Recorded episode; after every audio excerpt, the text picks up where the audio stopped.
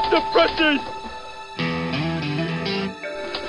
You're listening to On the Record Online with Eric Schwartzman. Stop the presses!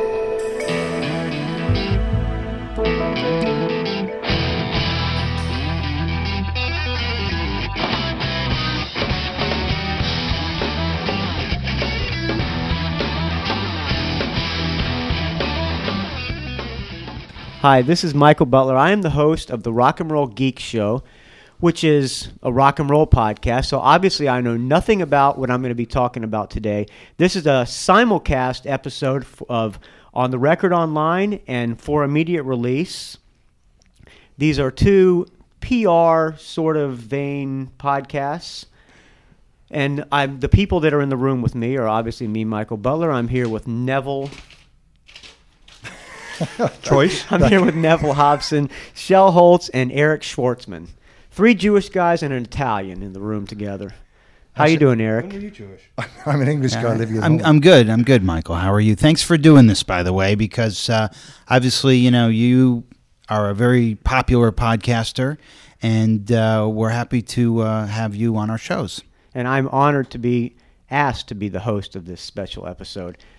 And Neville, how are you? I'm good, Michael. Thank you. And Shel, thanks for coming. My pleasure. Thrilled to be here. Yeah, definitely. And I see Shel at the San Francisco Podcasters Meetup all the time, or occasionally. He's a very busy man, so sometimes he's there. And I'm the organizer of the meetup, and it's always nice to see the big wigs there like Shel. I'm still waiting for Eric to come up to it. You know, if if I can, I because these guys don't know, I'd like to tell the story about how how we met.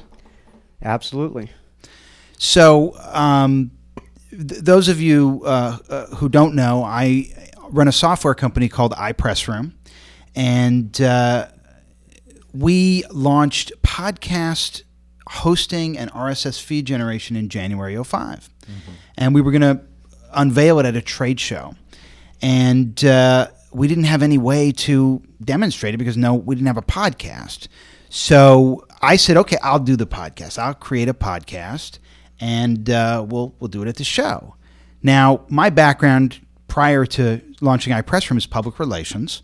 Um, and uh, what I used to do when I was doing PR in a, in a market, if I needed a good photographer or a good videographer or a um, uh, any sort of uh, um, somebody to record something, I would typically call either the local AP bureau and ask if they had a stringer who was good, or call the photo desk of the local paper and say, "Do you have anybody who can shoot sports or whatever it was I was shooting?" And I'd get somebody that way. So my my partner Chris Bechtel said, "Well, how are we going to get somebody to record these things?" And I said, "Well, it's no problem. All you got to do is call the local radio stations up in that area, and then you'll get somebody no problem." So he comes back the next day says, "I called them all. Nobody knows anything about podcasting." I said, "What are you crazy?" I said, "You're not calling the right people." And I carried on and I tried, and I said, "Go back and call them again." And you know, he he did, and he came back and he said, "Listen, nobody in the mainstream media knows anything about podcasting, but I found a guy who can do it. Check this out." And he takes me to his desk and he goes to this website of the Rock and Roll Geek Show. And I see a guy there with long hair jamming on a bass, you know, gritting his teeth. and I said to him, Are you crazy? Right. We're going to let this Yahoo long haired dude into the trade show? It's going to be the it's going to be it's going to be a mess. I said we need a professional. He said, "No, no, no. This is the guy, I'm telling you. This is the guy. He knows podcast. You got to meet with this guy." So I called up Michael and it just so happened Michael had a gig, I think at the Troubadour or the Roxy or somewhere down in LA. Yeah, we happen to be down there doing a gig. And the first thing I the first thing you said when I showed up for the podcasting gig that you were going to do was pull yourself together, man. You're a mess.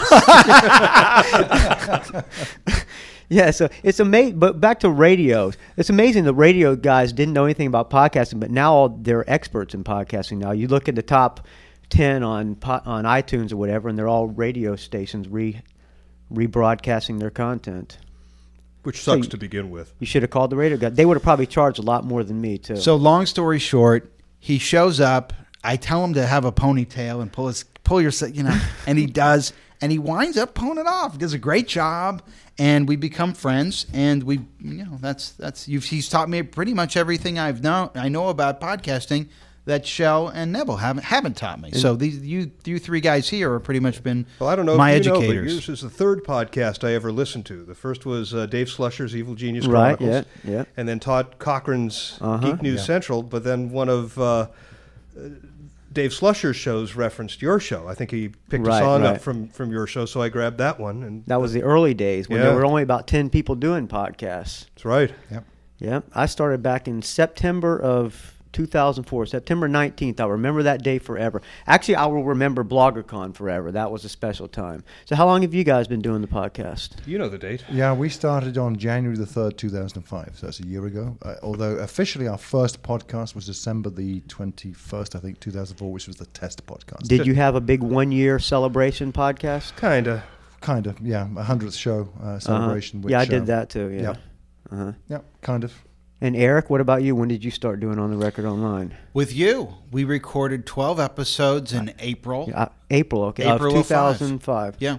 So you're almost at the one year anniversary. I'll have to call in and give a, wa- special one year anniversary congratulations. I'd appreciate that. And I did start listening to On the Record Online before I had a clue who you were. Yeah, yeah. We did, I did the same. Yeah. So, what made you guys decide to start doing a podcast? Well, yeah, you start. with Okay, that. I'll do that. You start with that one. Uh, I decided that this was going to be big enough that our clients were going to start asking us about it at some point, and the only way I figured we'd be able to talk intelligently about it is if we did it. Same reason I started blogging. Uh, I listened to several podcasts and decided that for what what I wanted to talk about, a global perspective was important, and living in the Bay Area is rather limited. I've known Neville since what 19 89. 1989, 1988. We, we met on CompuServe in, in the old CompuServe days of the Public Relations and Marketing Forum. Yeah. Do you guys live in the same town? I live in Amsterdam, the Netherlands. Oh, nice. So you do your shows. California. You do your shows over probably. I'm guessing Skype. That's yeah. right. Uh-huh. Right. That Skype is a wonderful thing, man. Sounds like we're in the same room. So you're both PR guys. Is that what your line of work? Well, PR is a big element of it, but uh, I'm not a PR practitioner, and that's all that I do. I, I, my label is organizational communication, which is the embracing element, which is investor relations, employee communication, so internal and external, which I've done all those things at one time or another. Yeah, but PR, PR is not a bad label right now. Depending on who you talk to, these Right. are elements of PR, or PR is an element of, of corporate communications or organizational communications. It's in dispute. Uh, I think one of the issues is that there's not a good working definition of public relations that everybody has agreed to. Right. Well, so what are some of the clients? Um, w- would I know any of the clients that you guys have? You guys in business together? No, we're not. We only podcast just together. friends, huh? Yeah. There you go. Yeah. And Eric, what what is your business? So um, Your line of work, I guess, would be the question. I used to do I used to do public relations at an agency called Rogers and Cowan, which is a big entertainment PR firm, and one of our big accounts every year was the Grammy Awards. Uh huh.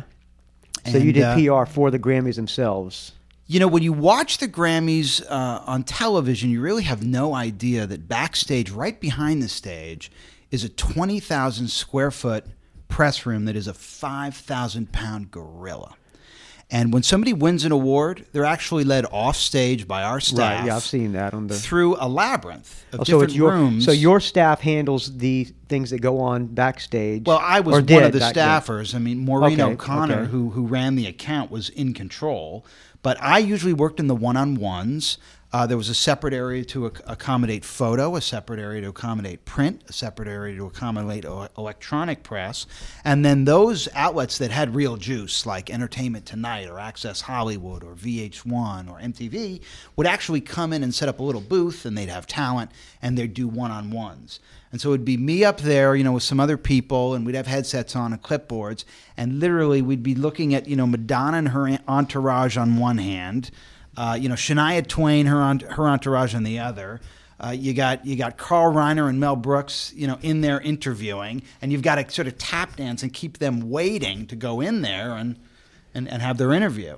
And in '99, I think it was '99, IBM came into the press room, and for the first time, there was an internet internet component of the press room.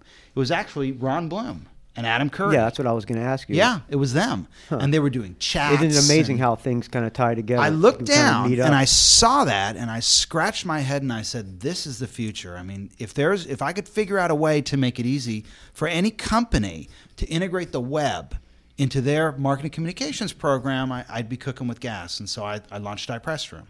And so, what's what's iPress Room? Because I'm a guy who knows nothing about PR or what. I don't even know what iPress Room is. So, what is it? So if you're not a geek and you don't know how to program and you don't know how to code, um, and if you're not comfortable sort of hobbling together a bunch of sort of disparate freeware uh, things that maybe are unsupported and, and aren't going to be mission critical, you, you want some sort of a solution that's going to allow you to email market, search engine optimize, do viral marketing campaigns, uh, video on demand, audio on demand, RSS feeds, um, blogs, podcasts, uh, all these new media channels that are part of how we are communicating and how people are consuming media and information via the web. And so, what we have is a very easy to use platform. You log in over the web, the username and password. And if you're a non technical person who has a background of PR and marketing, you can conduct all those programs with our software without any web support or IT support. So that really is not the podcast, though. So what? Why did you start doing a podcast? So when I first started the podcast, I was just doing the podcast to demonstrate that we had podcast functionality because we had no content. But as I started to do it, I really started to like it. Yeah, you start to fall in love with your own voice after a while. That's that's the bad thing about pod, or it could be a good thing about podcasting. You you, when I first started, I I said, oh man, my voice sucks, and then uh, so I would do like a twenty minute show. Now I do like an hour show because I love my voice. You just you, you everybody that starts doing a podcast, they here, fall in yeah. love with their own voice, and you say, well, it's kind of cool being an interviewer and. Doing, and meeting all these legends. I, It's know- I know than you've, that. You've had mean- some legendary guys on your show. I mean, I get to talk to really smart people about hot issues that ex- that interest me, that are intellectually compelling, and I learn a lot from people when I get to talk to them. If I didn't do the podcast, they're not going to talk to me about what I whatever I want to talk about. right. I get to put together a bunch of questions, fire away, and it's really fascinating. And what happens invariably is people learn about me, and it's a subtle way to introduce them to iPressroom, which plugs a lot of the holes that we're discussing in the show. Yeah, that's good.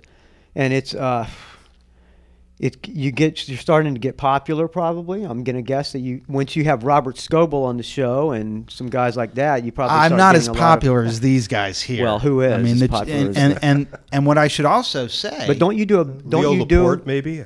I do a shorter version of the show that is Yeah. that is also runs as a segment in for immediate release. Yeah, Eric's a correspondent. We have uh, Okay, so three you- correspondents. So you guys aren't in competition at all. You're just working together. Don't No. see the podosphere, if I can call it that, as a, as a competitive space. In fact, we have a listing of all of the PR oriented podcasts on our podcast blog. How many are there PR oriented Just podcasts? a handful, about Yeah, what six? Half a dozen. Yeah, about half a dozen. But I mean, Eric, just to mention uh, what he said there, he does provide uh, a segment into our show uh, roughly once a week, which is uh, a kind of a highlights of interviews he's done, and and that. Uh, enables what Eric does, adds significant value to our podcast, adds a different dimension to it, and of course it makes that a nice connection with your then the full podcast because everyone listens to the segment and they immediately go to Eric's place to get hold of the full show. Right. But it adds some some major uh, dimension to our show by having that kind of contribution. It was you your add it to the other two uh, contributors as well. It was well. his idea. Yeah. Really? it was his idea. You said, I said, I, I want to reach out more and get let more people know about my podcast. He says, Well, what podcast do you like? And I said, Your podcast. And he said, Well, why don't you cut your, your show a promo of your show? And I said, Well, what? Why instead of a promo, Right. why don't we do like a mini segment that's like Yeah. really got some value? I mean, a promo would have worked maybe one or two times, Right. but right. this is you can't fresh just keep playing this content each promo. time. Yeah, and plus it helps you have content for your show. So that's like what do you what is your segment like seven minutes Seven or or something minutes, like yeah. that? Yeah. So there. You, how long is you guys podcast? It runs about an hour and 20 minutes. Oh, really? That's a long average. podcast. Yeah. We, we used to stress over that a lot. Yeah, Uh, we did. On the show, we would, we would yeah, it- it- just a lot of angst over is this too long? And, and most of our listeners said, shut up about it already. They, they reminded that- us that if it wasn't over by the time they got to work, they could push the pause button and start it again when they went home. Yeah. So What's the shortest podcast you guys have ever done? we did one at about an hour. Yeah, about sixty minutes. Wow, that's still a long podcast. We've actually the, the our bumper our bumper edition about a month ago was 101 minutes. You think about ever having a marathon podcast, doing like a That four? that was the one. Yeah, that bandwidth was- would kill That's about you. as long as we want to get. Yeah, it's uh, that was tricky. Yeah.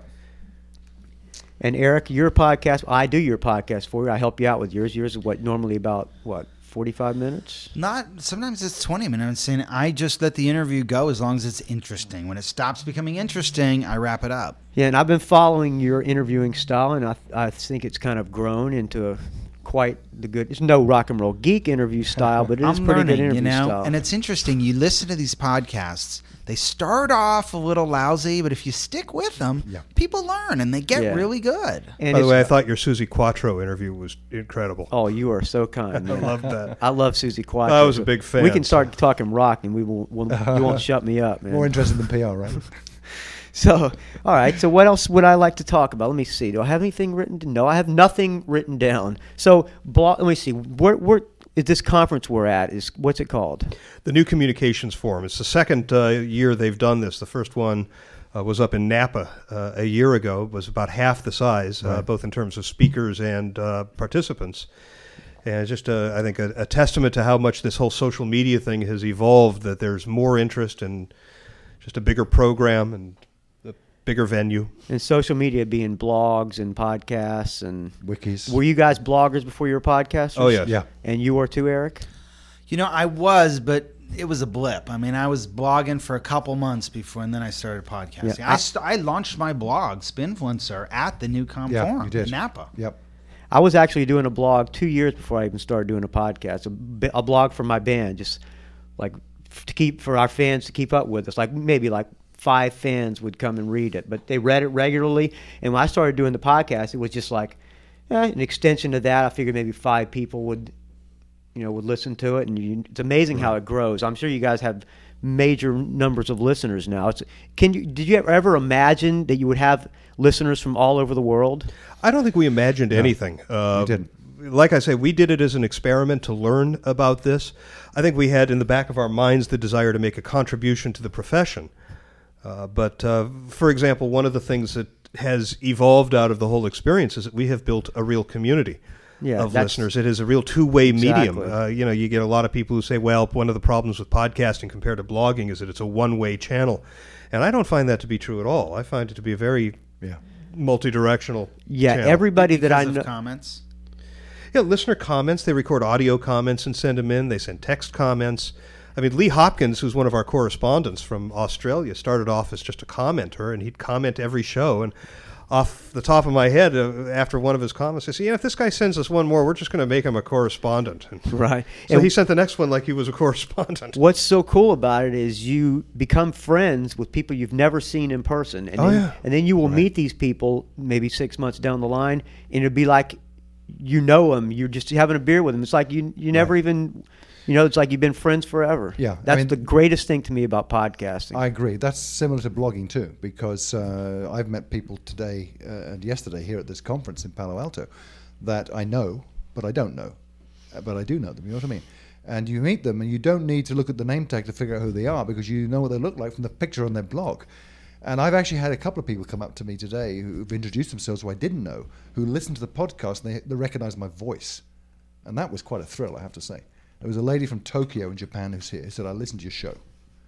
That blew me away. Yeah, I completely. loved that. Yeah, fantastic. She needs to add herself to the Frapper So, map. yeah, we have a Frapper map which uh, shows right? Yeah. listeners who've chosen to say, I listen to FIR and here was here's where I am. And they're in, I think, 52 countries. How many people are on your Frapper map? 131 right now. Nice. Yeah. How about you? Uh, about that, not quite that. Maybe like 125. Okay. I think Close. Adam Curry's got like 6,000. Yeah, he's, No he's doubt. the big one. Yeah, And the uh, what's his name? Leo Laporte's got it. yeah 10,000, I think. It's Yeah. Zillion. Yeah. Right. Yeah. Loads. Yeah. That guy's just huge. So Eric, um, let's see. So what do you think about? So we started off blogs, then went to podcasts. Do you think it's going to go to anything else after podcasting? I guess it's called the social media or whatever it is. So, so I really do. I, I think um, I think the blog and the podcast is just the tip of the iceberg. That's that's really my belief. I, I think um, you know the blog is going to become ultimately, and I, I don't think it's a fad. I think it's here to stay. But I think it is is the the um, the online venue of choice for the individual. But I don't necessarily think it works for the organization. It works for individuals at organizations. But I think if you are looking to integrate the web into your business, I think you need more than just a blog. Well, I would agree. I uh, I hear a lot of people make the argument, make the case that blogs are going to uh, social media are all uh, going to replace traditional websites.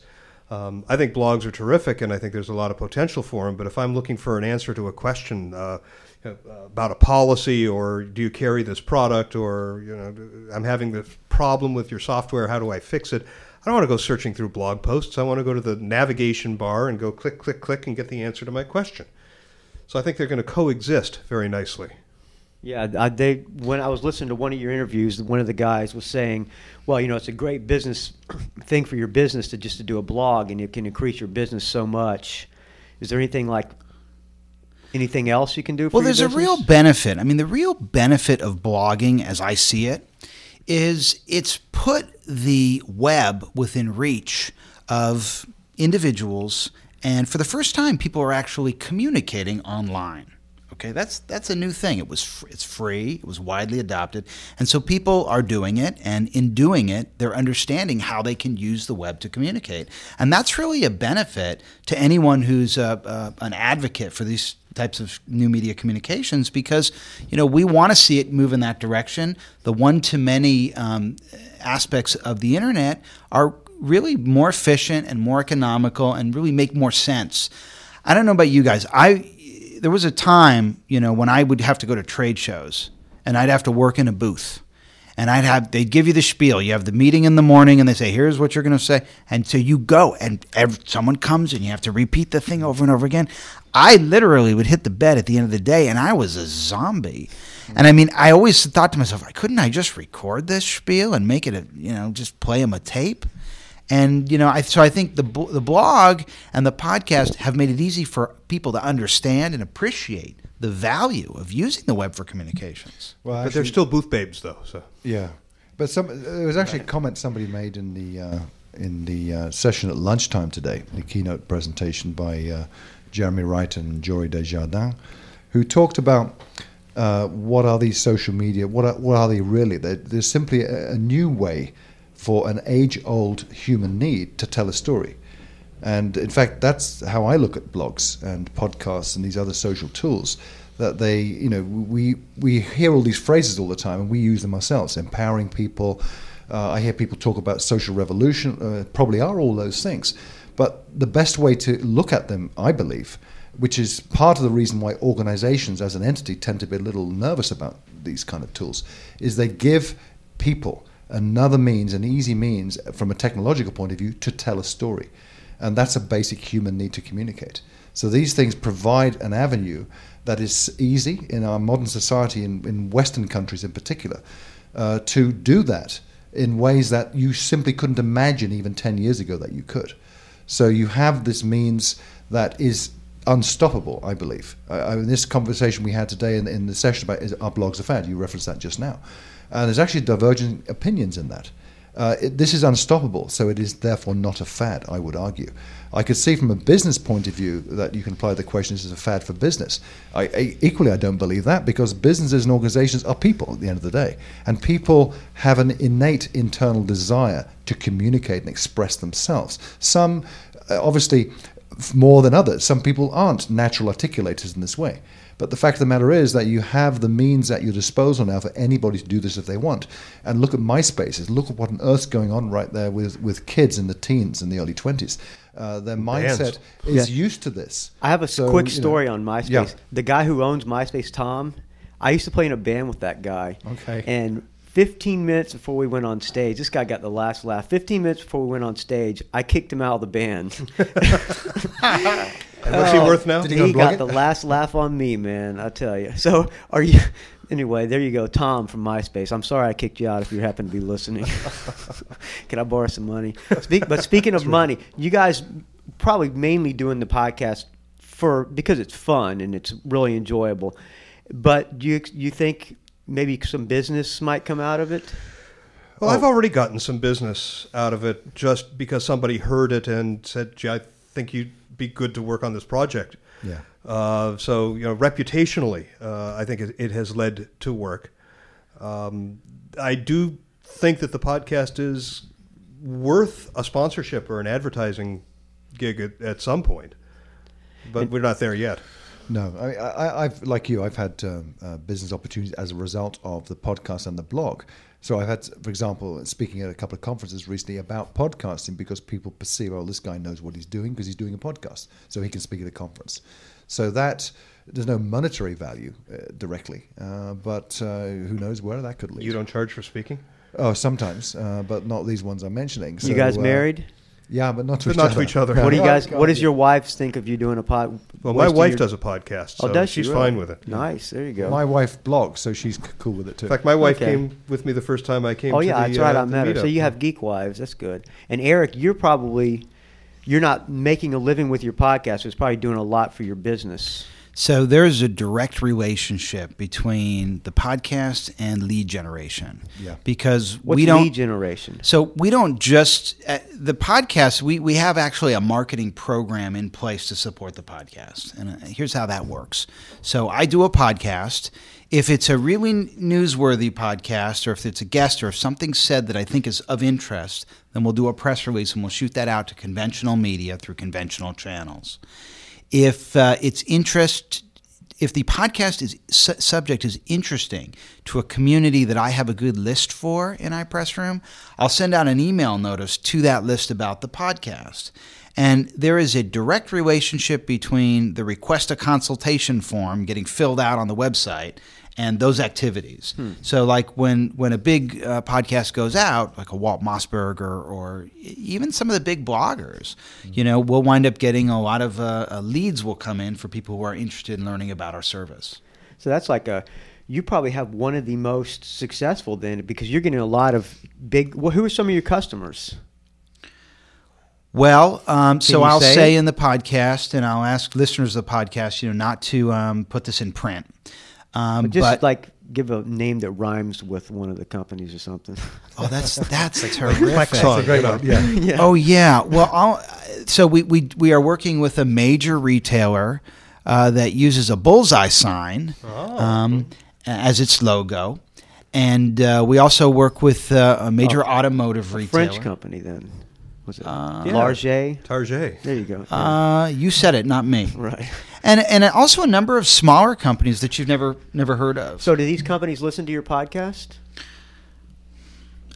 I, I don't know. It's a good question. I'm not sure. What sold these companies on working with your company? Would, did, was podcasting like a big thing that helped sell your business? Usually, if we get in front of a client that has a genuine need and has has has accepted that web web marketing is something that strategically they should be involved with because it's in the best interest of their job security, uh, there's a sale. We don't have to do a lot of convincing.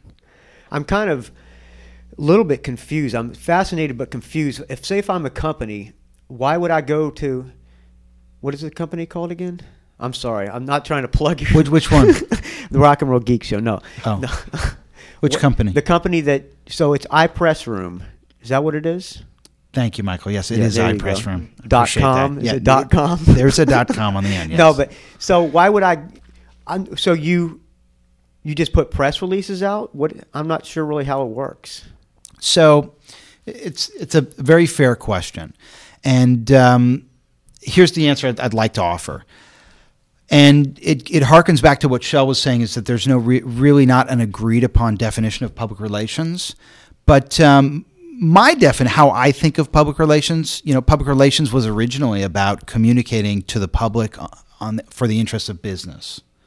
And as the media grew in influence and became more powerful, PR became more and more about the exercise of media relations, sending news and information from a company to the media in hopes of getting them to cover it in a way that would be hopefully positive. Okay? So you're with me? Now, that's a very exclusive exercise. I'm sending out a press release to the media, I'm not sending it to the public. So if the media doesn't cover it, nobody knows, right? in comes the web, and now you have the ability to throw that press release up on the web. Now it no longer is so exclusive anymore, right? Because the web democratizes the distribution of that on a global scale. Anyone who's got access to the internet can see the press release. So now you have an opportunity to talk once again to the public. And you're not necessarily segmenting between the media and the public. So you would use iPressroom to integrate the web into your public relations program, either by distributing a press release online in conjunction with whatever other channels you were doing, or uh, email marketing, or viral programs, or video on demand, or audio on demand, or promoting RSS. Here's a great example. In PR, how many times have we had a client and you put out the news release and you call the media list, right? Two months later, you put out the press release, you call the media list. Two weeks later, you put out the press release, you call the media list, right? That's all you can do. Right. But if you think about RSS as a tool, you just promote the feed. If you've got those that pool of reporters paying attention to the feed, you can really build momentum and you can stop really wasting a lot of time in distribution. Is that what you guys do too? No. What is so to, two totally different types of PR then? Uh, actually, probably three, I would guess. Yeah, I suspect so. I mean, eh, what Eric's described is from a PR point of view, Media relations point of view. Well, indeed, it is media relations, not public relations, and that we could spend ages in a discussion about defining that. Uh, but social channels, uh, well, let, let me rephrase that: channels, distribution channels like RSS, uh, change the game dramatically from that cycle that you just outlined. Uh, that's not specific just to public relations, uh, which, which I think uh, you look at any audience, therefore, internally and externally. Uh, the value that that can de- derive for you in terms of the choices being with then the receiver of that information for how they deal with that information on their own terms to subscribe to the information you want to send out to them. I think it change it turns upside down media relations in particular, but it has dramatic uh, potential impacts on other publics, those other elements of public relations, by using some of these social media tools. Um, RSS is a social media tool. It is a channel, uh, currently one way. Uh, it's going to evolve into two way. Uh, again, that's something that we'd probably get, be better off having someone like uh, uh, Dave Winer here to talk about that. But uh, We, we would never take No. the mic back. He would take it over. I'm sure. So um, yeah, lots lots going on. Yeah, my view of public relations uh, is that an organization has several publics aside from customers and consumers, and these publics have the power to throw up obstacles to your organization's ability to do what it wants to do. This could be the government through regulation or legislation. this could be the general public through boycotts. It could be your employees through strikes. Uh, it could be uh, activist groups through activist uh, measures. Uh, the role of public relations is to manage the relationship between the organizations and these publics. Uh, and I think, you know, the worst of public relations tends to paint the rest of us. And it's seen as we do this through what a lot of people refer to as spin uh, and through devious tactics. I don't believe in that. I believe in there's an academic term called uh, two-way symmetrical communication, which means that it's based on mutual understanding and coming to an agreement so that there's a win-win for the public as well as the organization. Uh, so this is, I think, fairly high-level public relations where you are looking to um, make sure that the relationships are good, that there's that there's solid understanding on both sides of the equation, so that the public doesn't feel that you're doing anything bad, presumably because you're not, and and therefore you're able to move along and do the things that provide a return for your shareholders. Um, great example of this. Uh, there was, uh, and this is many years ago, uh, actually predates the net, uh, but there was a tuna boycott. Uh, so, some of the um, animal animal rights groups were the concerned. dolphins. Yeah, right. It was because of the dolphin catch and the drift nets. And I think it was Burson Marsteller was the public relations agency that was representing Starkist. And their approach, not no press releases involved, no media campaign, nothing. What they did was they set up a negotiation session between the larger, more mainstream uh, activist group and the company. And it was a lot of presentations back and forth. This is what it costs us to can. This is what we make. This is you know where it ceases to be uh, profitable for us to, to do canning. And they said, well, what if you did this with your drift nets, and what if you did that? And they worked at it over a period of weeks until they came to an agreement that didn't end the dolphin kill, but dramatically reduced it. And they got up at a joint press conference and pronounced dolphin safe tuna. And this was, I don't remember which uh, animal rights group and it their was. business probably went through the roof. Especially when they announced the boycott on the rest of the tuna industry. Right. Right. But that wasn't based on any deception. That was based on negotiation and mutual understanding, uh, what, what the academics call boundary spanning. Right. And, and, and learning the terms of, the- of, the, of the public that you're dealing with, learning their jargon. Uh, and, and to me, that's, that's the epitome of public relations, is, is managing Excellent those definition. relationships. Excellent definition. Yeah. And, and social media fits into this so well because, you know, for example, if your employees can speak on behalf of the company rather than the official spokesperson, uh, with the authenticity and the candor and the passion that they bring to it, not because they're paid to represent the company, but because they really believe, you know, because they're genuinely passionate about it. Um, this is what you get from like Robert Scoble at Micro. He's not Bill Gates, and he's and he's not Waggener Edstrom, their PR agency. He's a real guy at a at a fairly mid level job, uh, but he's a true believer, and people like that when they hear that. They like the passion coming from somebody who's you know just a working stiff. Uh, and I think if you can turn your employees loose and let them handle some of those relationships, assuming, of course, that they understand what the messages are, and they understand. You, know, you don't want them delivering thirty different contradictory messages. But if you're communicating with them well internally, then they can communicate well externally, and that communication is with the audience, not to the audience. So I think social media lends itself perfectly to this highest ideal of PR. Very nice. Well, you know, this might be the shortest. This might be a record short for immediate release episode. Anything we want to go over before we close this out? Because I am a guy who knows nothing. I know a little bit more about PR now, but I still know not too much about it. I know a lot about rock and roll, but not much about PR. So, so my dad, my dad still says to me, "What do you do? Well, my kids do that. I mean, what, don't you I got a hate story that?" for you though. My daughter does too. Okay, let's hear it. I think it was 1987. I was uh, the immediate past president of the Los Angeles chapter of IABC, the International International Association of Business Communicators, and every year they gave out the Communicator of the Year award, and they gave it to Henry Rogers, right, your former boss. Sure. Now, this award usually went to somebody who had done something for the chapter uh, and, you know, longtime member, had, had served a lot, had made a contribution to the profession. He had no idea who IABC was. His staff had, had nominated. He got up there and misnamed the organization at the awards ceremony. What did, did he bring a celebrity or get somebody seats to the Oscars? I have no idea, but uh, I, thought- I just thought that was. We found out that uh, one of his staff had nominated him because he liked getting awards. and that guy got brownie points for nominating. Is he his still boss. around? Uh, he is not. He passed away. His son uh, has a, v- a very successful firm called Rogers and Associates in Los Angeles, and they do a lot of corporate communications, um, a lot of uh, healthcare, and I think automotive. And I think we do need to give uh, a mention to American Heartbreak. Right, my band, American Heartbreak. Our new album coming out April 18th. There you go. I'll get it. yeah, I'll give you a copy. I'll, a co- copies all around. That's So, cool. but- That's cool. We'll mention it in Any uh, any show. revelations, guys, so far at the from the new comp forum here this year? It's been tremendous, I think. How about it- it- revelations? it's illustrative of how far we've moved in 12 months compared to the previous year. That the, uh, as Shel mentioned earlier in this discussion, the uh, the depth and breadth of people who are here, uh, both from presenter point of view, and there's some tremendous talent here who are talking. But you then look at who the, the the regular folks are who make up the whole event. Nearly 200 people have come here, uh, many of whom we all have encountered in one form or another through their blogs primarily.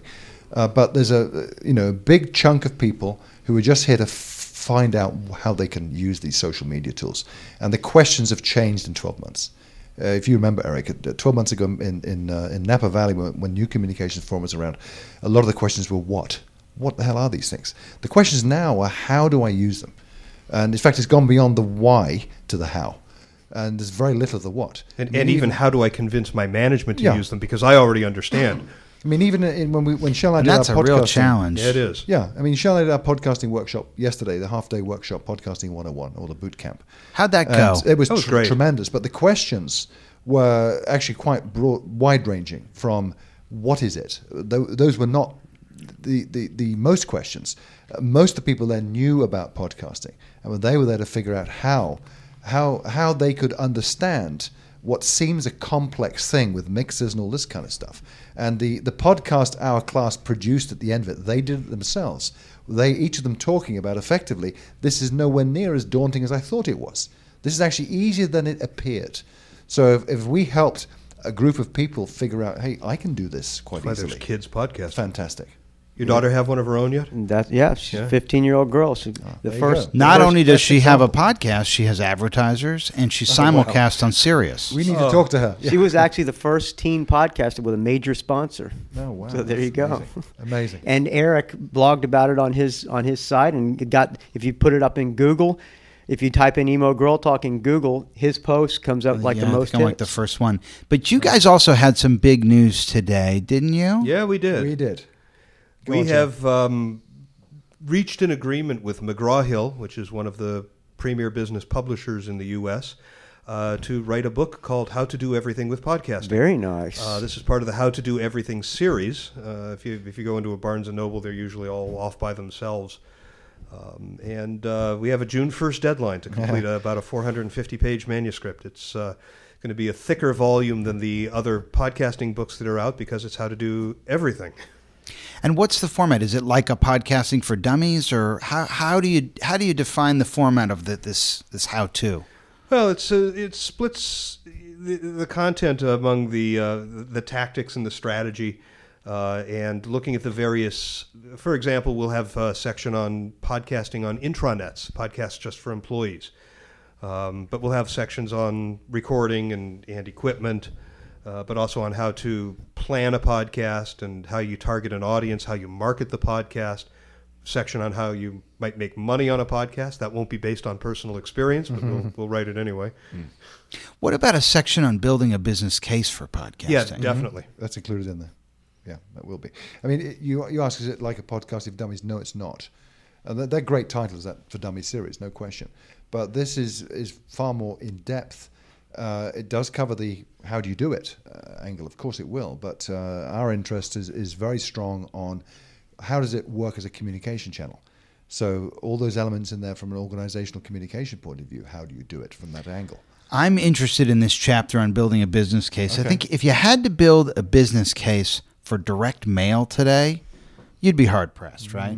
Or even probably for trade advertising, right? But for some reason, yeah, well, I know why. It's new. It's new. It's untested, and so it does. It's not blessed with budget yet. Low barrier to entry. Yeah. But, but It's low risk. What's it going to take?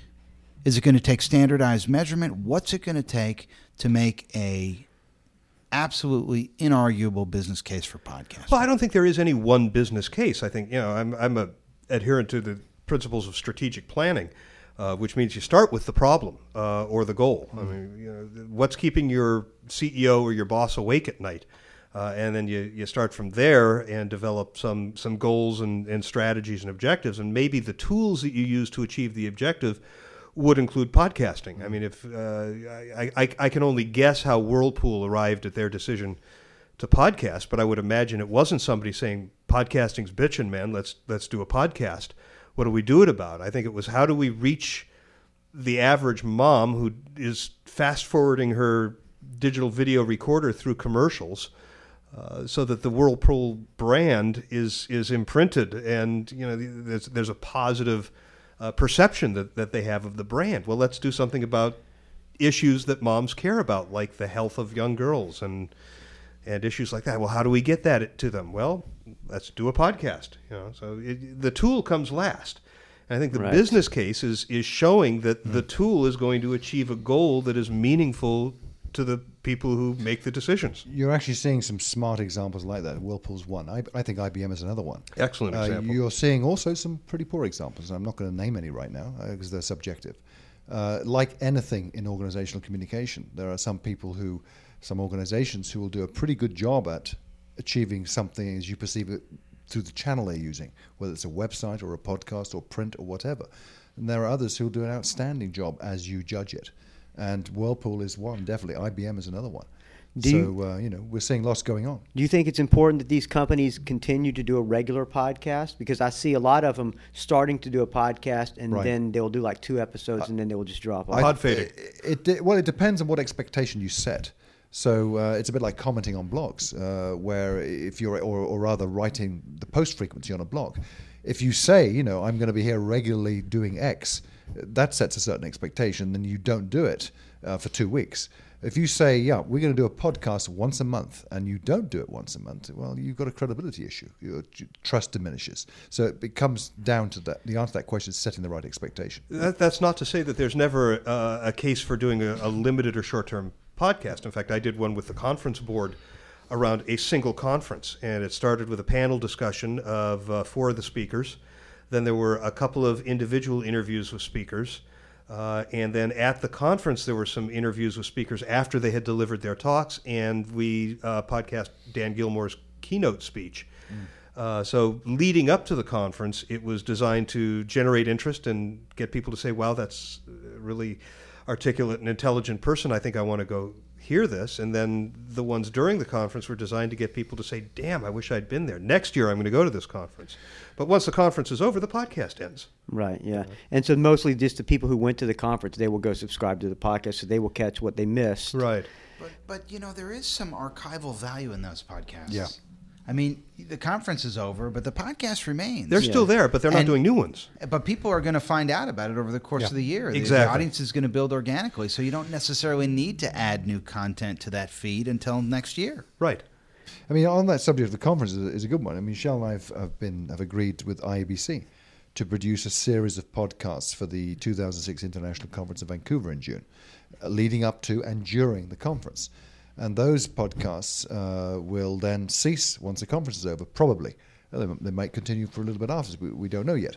But that's for a finite issue. Yet the, the, the resources, the information, the knowledge that's in those um, recordings will always be there of value to people. And it will make it uh, something that they will gain further value from by using this medium. So, yeah.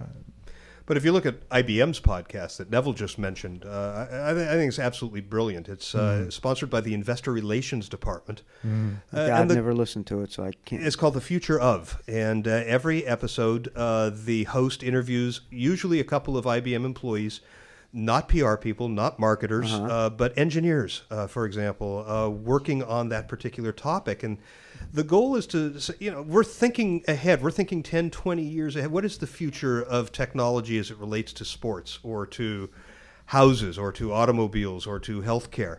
Uh, and the idea is that an investment analyst who's probably overwhelmed with print that's coming from the various companies looking for coverage still has a half an hour to kill on the train on the way to work in New York in the morning. And there's one investor relations podcast. It's from IBM, and he listens and goes, "Wow, these guys are really thinking."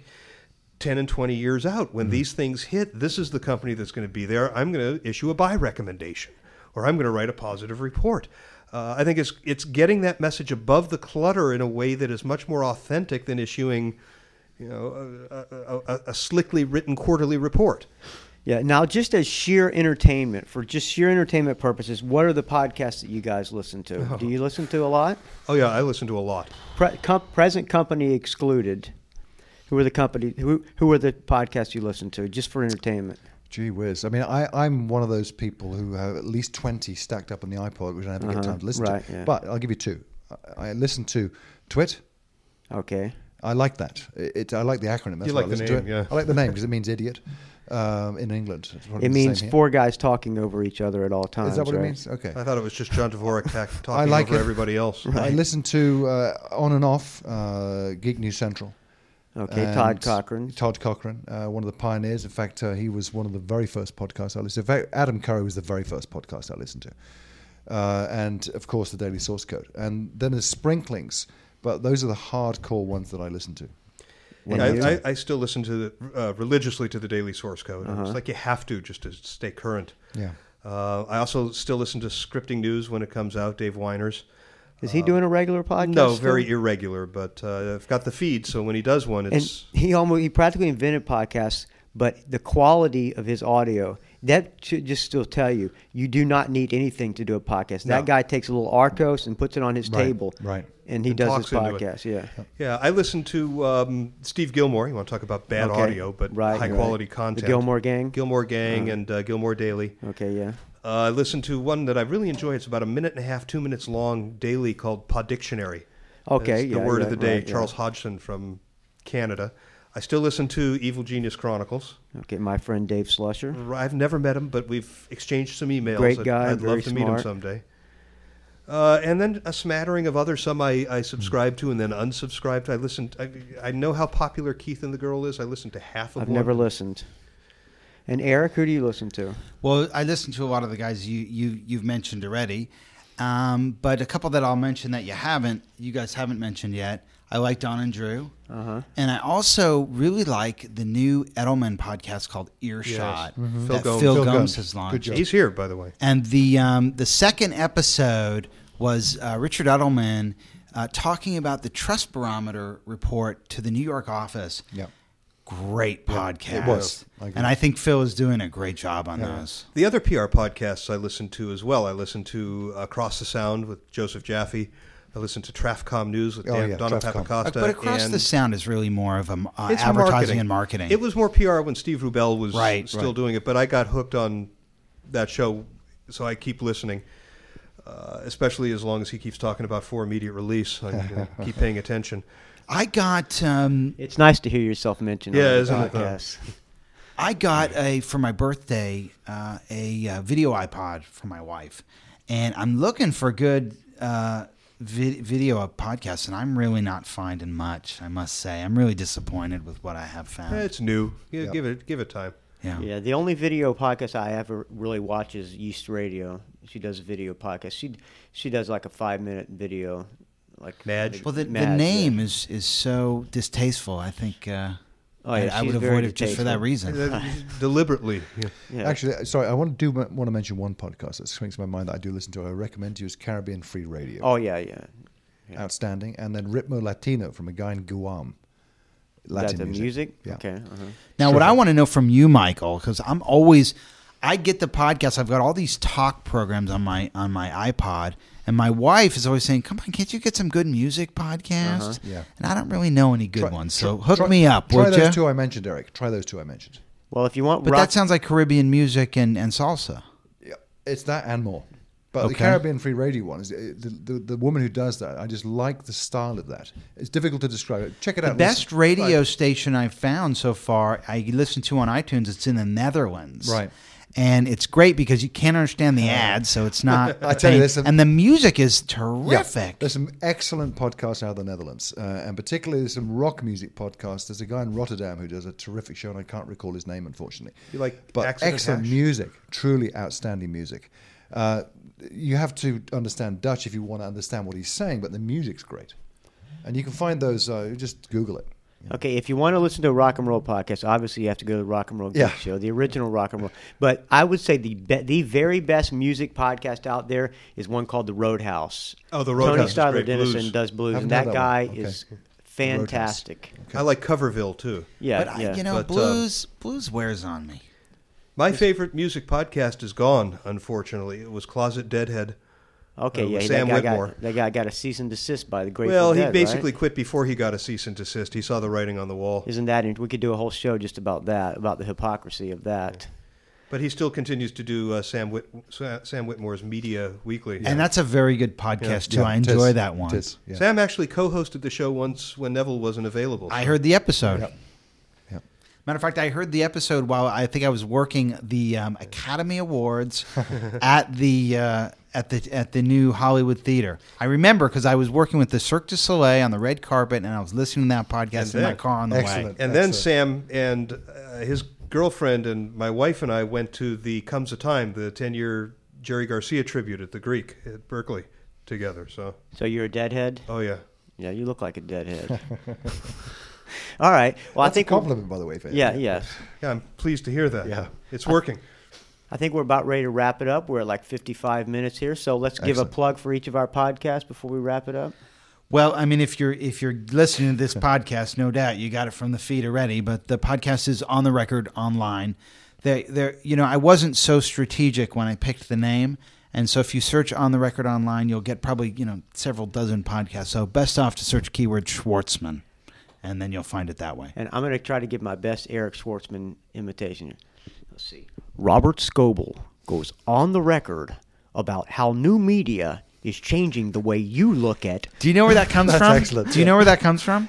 that Charlie, Rose. Rose. Because that's his Okay. that's his format. His format is he introduces the guest, goes to a soundbite, they play the sponsor clip, and then they play the interview. Well, okay, so our turn now, right? Uh, for immediate release, the Hobson Holtz Report is the first original podcast in the communication profession. Shel and I do this twice a week on Mondays and Thursdays, and we have listeners in 55 plus countries. So we welcome you to this mashup edition of FIR Otro, and we look forward to you tuning in to the regular show next Monday. And you can find us at www.forimmediaterelease.biz. And as long as you kick this off by talking about the number of Jews in the room, uh, I'll also mention my wife's podcast, which is Your Jewish Neighborhood. Nice. Okay. And since I'm, can I plug my podcast? Please Go. Please for do. it. Yeah. Because Please it's a great podcast. Yeah. if people are listening, you probably have no clue who I am. I do a rock and roll podcast. It's, It's called the Rock and. Roll Geek Show, the original rock and roll podcast, and rockandrollgeek.com. Quite easy. Yeah. I appreciate if you just give it a listen. You might like it. All right, everybody. Thanks for coming on, and I think this was a good time. Thank you, Matt. All right. Terrific. Thanks. Yep. Woohoo! Stop the presses! You've been listening to On the Record Online with Eric Schwartzman. Woohoo! Stop the presses!